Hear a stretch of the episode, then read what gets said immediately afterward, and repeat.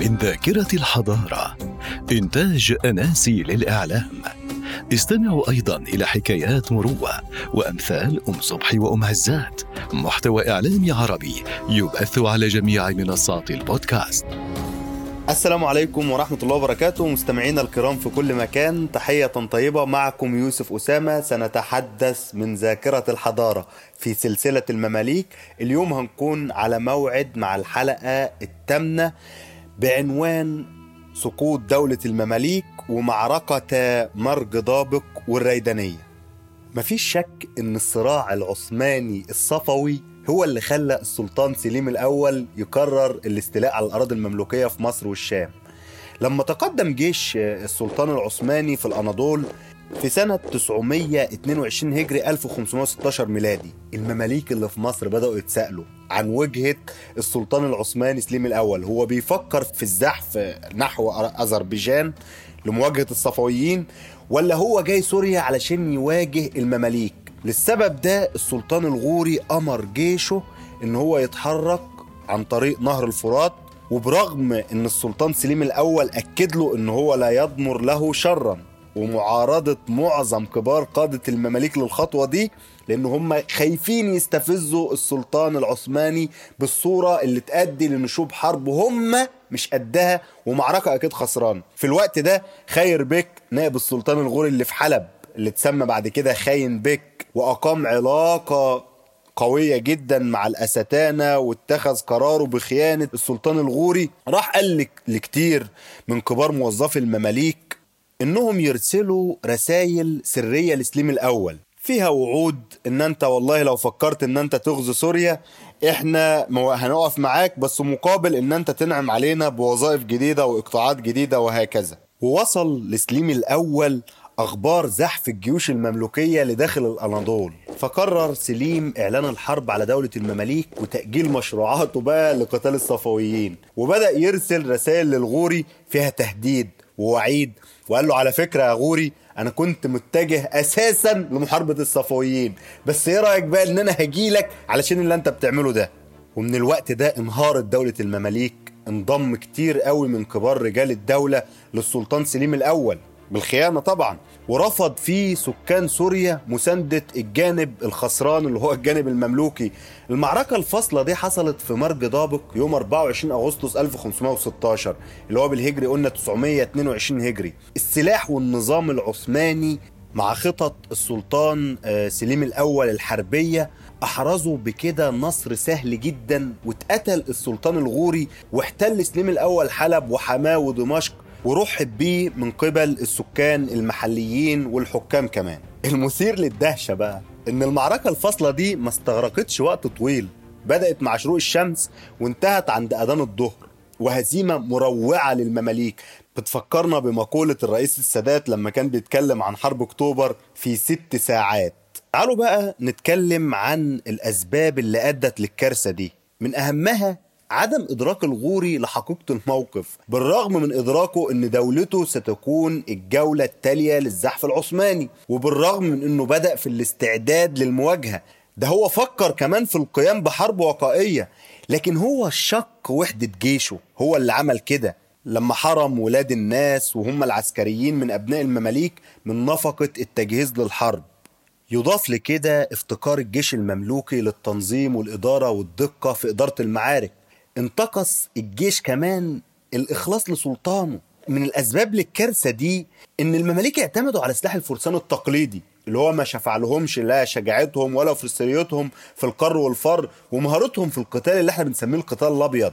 ما قدروش يتصدوا لمدافع العثمانيين وأسلحتهم المتطورة وما وثقوش بعض الفرق المملوكية ما وثقتش في أوامر السلطان للتحرك أثناء المعركة. خذلوه وظنوا بيه ظن السوء وأشيع بينهم إنه بيعرضهم لنيران العثمانيين دون مماليكه الخصوصيين. تخيلوا الموضوع وصل لإيه؟ برضه الخيانة لازم نتكلم عنها. لعبت دورها في كارثة مرج ضابق وتمثل في انسحاب خير بك وجان برد الغزالي. ومع ذلك إن الغوري ما استمعش لنصيحة نائب الشام لما قال له ضرورة قتل خير بك حاكم حلب لأنه شاع عنه الخيانة لولا إن تدخل جان برد الغزالي اللي هو زميله في الخيانة. وراح قال له يا سيادة السلطان الغوري لو أنت عملت كده هيؤدي لشق وحدة الجيش وهكذا. خلونا نروح لفاصل ونرجع تاني علشان نكمل حديثنا. خليكم معانا. بوابات الثقافة. بوابات الثقافة. في ظل الحجر المنزلي وعدم إمكانية تنفيذ الأنشطة الثقافية الحضورية أطلقت منظمة العالم الإسلامي للتربية والعلوم والثقافة إيسيسكو برنامجها الثقافة عن بعد ضمن مبادرتها الشاملة بيت الأيسيسكو الرقمي. ويركز هذا البرنامج على مجالين ثقافيين مهمين التكوين وبناء القدرات في مجالات التراث. وهو مجموعة من الفيديوهات التكوينية والتعريفية في مجالات التراث الثقافي. ويتعلق المجال الثاني بالاستفادة الثقافية عن بعد لفائدة التلاميذ والطلبة. ويتضمن مجموعة من المبادرات لفائدة التلاميذ والطلبة والشباب بصفة عامة لإذكاء روح الإبداع الأدبي والفني لديهم في مجالات الرسم والكتابة والقصة القصيرة والقراءة والنشر. ومنح جوائز تقديرية لأفضل إنجازات في هذه المجالات. وتلبية للدعوة التي وجهتها إيسيسكو إلى مؤسسة ليان الثقافية السعودية تم عرض افتراضي لمجموعة من اللوحات التشكيلية النادرة لمعرض مساجد تشد إليها الرحال داخل بيت الإيسيسكو الرقمي. ويضم المعرض لوحات فنية تشكيلية أبدعها فنانون عالميون من دول مختلفة. يعبرون فيها عن مشاعرهم نحو المساجد الثلاثة التي تشد إليها الرحال المسجد الحرام المسجد النبوي والمسجد الأقصى. كما اتفقت المنظمة ومكتبة الملك فهد الوطنيه بالمملكة العربية السعودية على عرض المحتويات المعرفية الثمينة التي تضمها في بيت الأيسيسكو الرقمي. للاطلاع على الإنتاج الإبداعي والمعرفي لمفكرين وكتاب ومثقفين من دول أخرى. داخل وخارج العالم الإسلامي وجرى اتفاق آخر مع مكتبة الإسكندرية والتي تعتبر إحدى أكبر وأعرق مكتبات العالم على إتاحة كنوزها المعرفية في بيت الأيسيسكو الرقمي ضمن مبادرة الثقافة عن بعد. وتتضمن هذه الكنوز أربعة عناصر رئيسية هي مستودع الأصول الرقمية دار الذي يعد ارشيفا لجميع الوسائط من كتب وشرائح وأفلام نيجاتيف وخرائط ومواد سمعية وبصرية ويحتوي على أكبر مجموعة رقمية باللغة العربية ومخطوطات ويلكوم العربية على الإنترنت وتتيح لأول مرة الوصول إلى أكبر مجموعة من الكتب المخطوطة وأجزاء من مخطوطات تتناول تاريخ الطب بصورة رقمية عالية الجودة على الإنترنت مرفقة ببياناتها. وهي جزء من مكتبة ويلكوم الآسيوية والتي تحتوي على 12 ألف مخطوطة وأربعة آلاف كتاب مطبوع بثلاثة وأربعين لغة مختلفة. وأرشيف الصحافة المصرية على مدار أربعين عاما في جميع المجالات باللغات العربية والإنجليزية والفرنسية ويضم نصف مليون مادة صحفية. والأرشيف الرقمي للطوابع المصرية الذي يحتوي على 2300 طابع بريد أصدرها البريد المصري منذ عام 1866 ميلادي وإلى اليوم. كما نجد المتحف الرقمي للعلم والعمران الذي يعنى بمواقع التراث الثقافي والحضاري والمعارف والمهارات التراثية في بعض الحواضر الإسلامية، ومتحفا ثانيا حول تاريخ العلوم يبرز إسهامات العلماء المسلمين في العلوم الدقيقة. شكرا منظمة العالم الإسلامي للتربية والعلوم والثقافة إيسيسكو على هذه المبادرات والمشاريع الثقافية المميزة والتي نرجو لها الاستمرار والتطور. وتابعونا في كل حلقة. فاصل من الضوء. فاصل يوثق ويكرم المزيد من المنح والمبادرات العربية. وتجدون كل التفاصيل والروابط المتعلقة بفاصل اليوم في النبذة التعريفية. بوابات الثقافة. بوابات الثقافة. ورجعنا لكم من جديد علشان نكمل كلامنا عن دولة المماليك. وراحوا الاتنين الخونة جان برد الغزالي مع خير بك يقولوا بقى إشاعة إن السلطان الغوري بينوي التخلص من القادة بتوعه وأشاعوا إن السلطان الغوري نفسه اتقتل. عندنا برضو من الأخطاء اللي الغوري وقع فيها إن هو لما حقق انتصار يعني حقق انتصار سهل في بداية المعركة. لكن المماليك انشغلوا بجمع الغنائم فده منح العثمانيين فرصة تانية علشان يرتبوا صفوفهم بقيادة الأنكشرية وأجبروا السلطان سليم الأول على الاستمرار في المعركة بعد ما فكر إن هو يتراجع علشان ينظم الصفوف. الملفت بقى للنظر إن لقاء الجيش العثماني مع نظيره المملوكي في ساحة مرج ضابق في سوريا ما كانش لقاء متكافئ أبدا. لقاء بيجمع بين قوة فتية شابة اللي هي قوة سليم الأول والأخرى شاخت وهرمت وهي قوة السلطان قنصوة الغوري. وتطبيق لكده عانت النظم العسكرية المملوكية من اختلال واضح في تدهور فنون الفروسية في أواخر عهد المماليك لقلة ميادين الفروسية أصلا. وتراجع فترة التدريب اللي كان بيمر بها المماليك وكل ده بسبب إهمال السلاطين المتأخرين. وعلاوة بقى على عدم وجود قيادة موحدة لأن إحنا كنا بنقول إن اتهموا الغور بتفضيل مماليكه الجلبان وإنه كان بيسعى لاستئصال شقفة المماليك التانية وجعلهم في المقدمة والميسرة والميمنة في الوقت اللي التف فيه المماليك الجلبان بتوعه في قلب الجيش بعيد يعني عن الاحتكاك المباشر في الخصم. وفي الوقت ده سيطر فيه الحقد على قلوب ولاد الناس اللي هم المماليك التانيين. حقدوا على هؤلاء وهؤلاء. برضو نتكلم عن جمود النظم العسكرية المملوكية. المماليك ما اتبعوش التطورات اللي لحقت بأساليب واستراتيجية القتال. تمسكوا بالأسلحة التقليدية والغوري نفسه فشل في استخدام الأسلحة النارية بشكل فعال في المواجهات العسكرية. واهتم بتوزيع المدافع اللي تم تصنيعها في عهده على مدن الشام وثغور مصر لأنه خايف من الخطر العثماني بالإضافة لقلة عدد المدافع دي علشان هو ما عندوش نحاس وبالتالي عنده أزمة اقتصادية فمش هيقدر يصنع النحاس ولا يصنع المدافع بشكل فعال. في المقابل الجيش العثماني كان بيخضع لقيادة نظامية موحدة وعندهم انسجام وتعاون بين وحدات الجيش من المشاة والأنكشرية وعندهم فرق مدفعية حديثة بتتناسب مع قوة الجيش العثماني وعدده. عندهم برضو تخطيط دقيق وإعداد منظم من السلطان سليم الأول وقواده وحسن تصرفهم في المواقف الحاسمة اللي زي دي. السلطان سليم الأول كان دبلوماسي برضه بالدرجة الأولى لما أرسل لخير بك علشان يكسبه في صفه وياخد خيانته معاه. وخير بك وقتها قلنا كان نائب حلب وحتى قال له يعني أنا بخبرك بأسفي وإن إحنا عايزين نشتغل مع بعض والكلام اللي إحنا فاهمينه ده.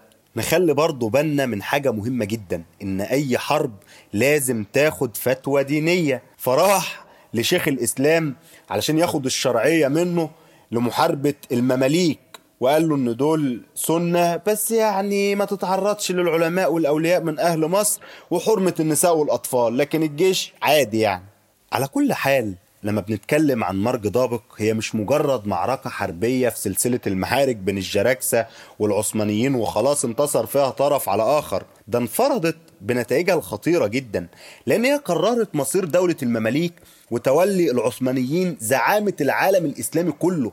وقتل في المعركة دي عدد كبير جدا من أمراء دولة المماليك وجنودها. وحوالي 2000 أسير كان مصيرهم كلهم الإعدام في حضور السلطان سليم الأول.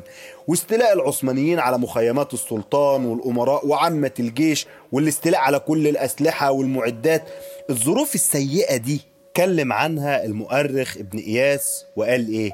وقام نعي السلطان في ذلك اليوم اللي هو الغوري ونعي الأمراء والأعيان الذين قتلوا وصار في كل حارة وزقاق وشارع من القاهرة صراخ وبكاء بسبب من قتل من العسكر وغيرهم ورجت القاهرة وضجت الناس واضطربت الأحوال وكثر القيل والقال. وبما إن مصر والشام كانت سلطنة واحدة وقت السلطنة المملوكية فخلوني أرحب بصديقي السوري زاهر الأحمد هنتواصل معاه عن طريق الهاتف علشان يكلمنا عن معركة الريدانية وسقوط دولة المماليك. أهلا وسهلا يا أستاذ زاهر اتفضل الكلمة مع حضرتك. شو أخبارك؟ إن شاء الله بخير. مثل ما بتعرف إنه إنه سليم الأول أرسل لطومان باي أرسل له رسل عثمانيين بيعرضوا عليه العرض إنك أنت تكون عندنا والي للسلطة العثمانية على مصر. الشي هاد له تبعات من حمل الخراج من ضرب الصكوك على العملة من بتعرف أنت الدعاء للوالي أو للأمير أو الملك في الخطب في صلوات الجمعة. الشي هاد معه تهديد إذا ما نفذت الأمر هذا راح يكون في قتل لجميع الجراكس اللي موجودين عندك. طومان باي عرض المبادرة هاي لأمراء الحرب اللي عنده كلهم رفضوا المبادرة هاي. بعد رفض المبادرة راحوا قتلوا مباشرة الرسل العثمانيين. أنت بمجرد قتلك للرسل العثمانيين خلاص أعلنت الحرب. انتقلنا للمرحلة الثانية بإعلان الحرب. انتقلنا للمرحلة الثانية اللي هي مرحلة التجهيز العسكري. طومان باي عرض على الجيش اللي عنده عرض على أمراء الحرب خلونا نواجههم بعد صحراء سيناء. رفضوا خلونا نواجههم بالصالحية. رفضوا قالوا بدنا نواجههم بالريدانية. تمام؟ كان تجهيز الجيش العثماني كان أقوى بكثير من الجيش المملوكي. كان عنده 600 مدفع قابلة للحركة محمولة على العربات. بينما الجيش المملوكي كان كل القوى اللي عنده هي عبارة عن 100 مدفع ثابتة على قواعد ما بتتحرك لا يمين ولا يسار وأنت تعرف الشيهات بالنسبة للحرب وضع كارثي يعني. رفض الخطط العسكرية بالإضافة إلى التجهيز الضعيف دخلهم بمرحلة المعركة المرحلة الثالثة اللي هي بمرحلة الضعف. بالإضافة إلى الخذلان والخيانات اللي حصلت في المنطقة يعني باعتبار يعني باستثناء عمليات سلب ونهب بسيطة من بعض العربان ما واجهوا أي مقاومة العثمانيين بالمنطقة.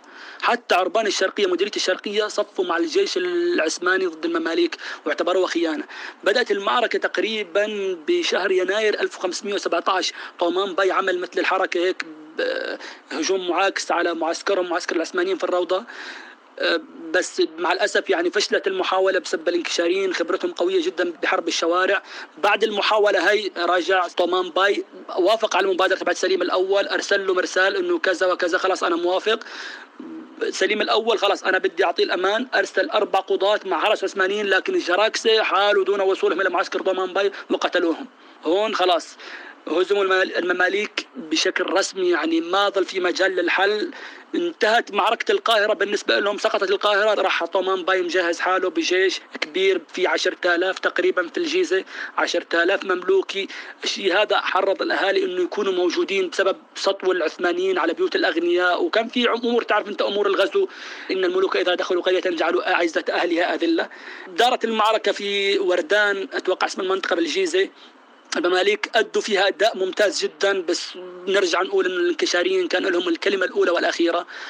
هي الفترة كانت انتهاء المعركة تماما وانتهاء المقاومة تماما وسيطرة سليم الأول سيطرة الفاتحين. ما كان في سيطرة أنه خلاص بمداهنة أو في مثل ما بيقولوا باتفاق. كان مسيطر سيطرة الفاتحين أدى بعد ذلك إلى شنق طومان باي عند باب زويلة وإعلان مصر يعني بشكل تام ولاية تابعة للدولة العثمانية أو الإمبراطورية الكبرى العثمانية. فعلا يا أستاذ زاهر إعلان مصر بشكل تام ولاية تابعة للدولة العثمانية شكرا صديقنا الأستاذ زاهر من سوريا وتعالوا بقى نروح ونرجع تاني للقاهرة ونشوف باب زويلة. كلمة زويلة جت من قبيلة مغربية كانت جاية مع الفاطميين وسكنت في المنطقة هنا فتسمت باسمهم لكن في تسمية شائعة وموجودة في مصر من العصر العثماني عن الباب ده. وهي التسمية اللي موجودة عند العامة باسم بوابة المتولي.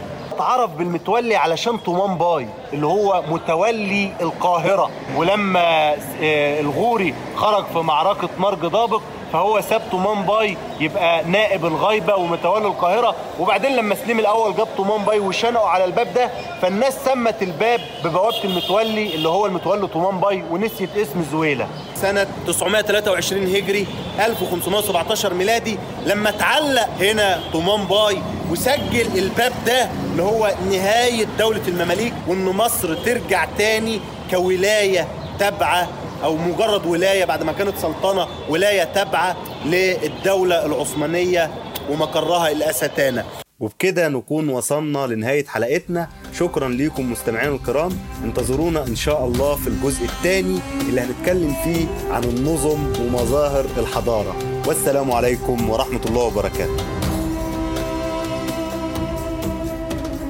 من ذاكرة الحضارة إنتاج أناسي للإعلام. استمعوا أيضا إلى حكايات مروة وأمثال أم صبحي وأم عزات محتوى إعلامي عربي يبث على جميع منصات البودكاست.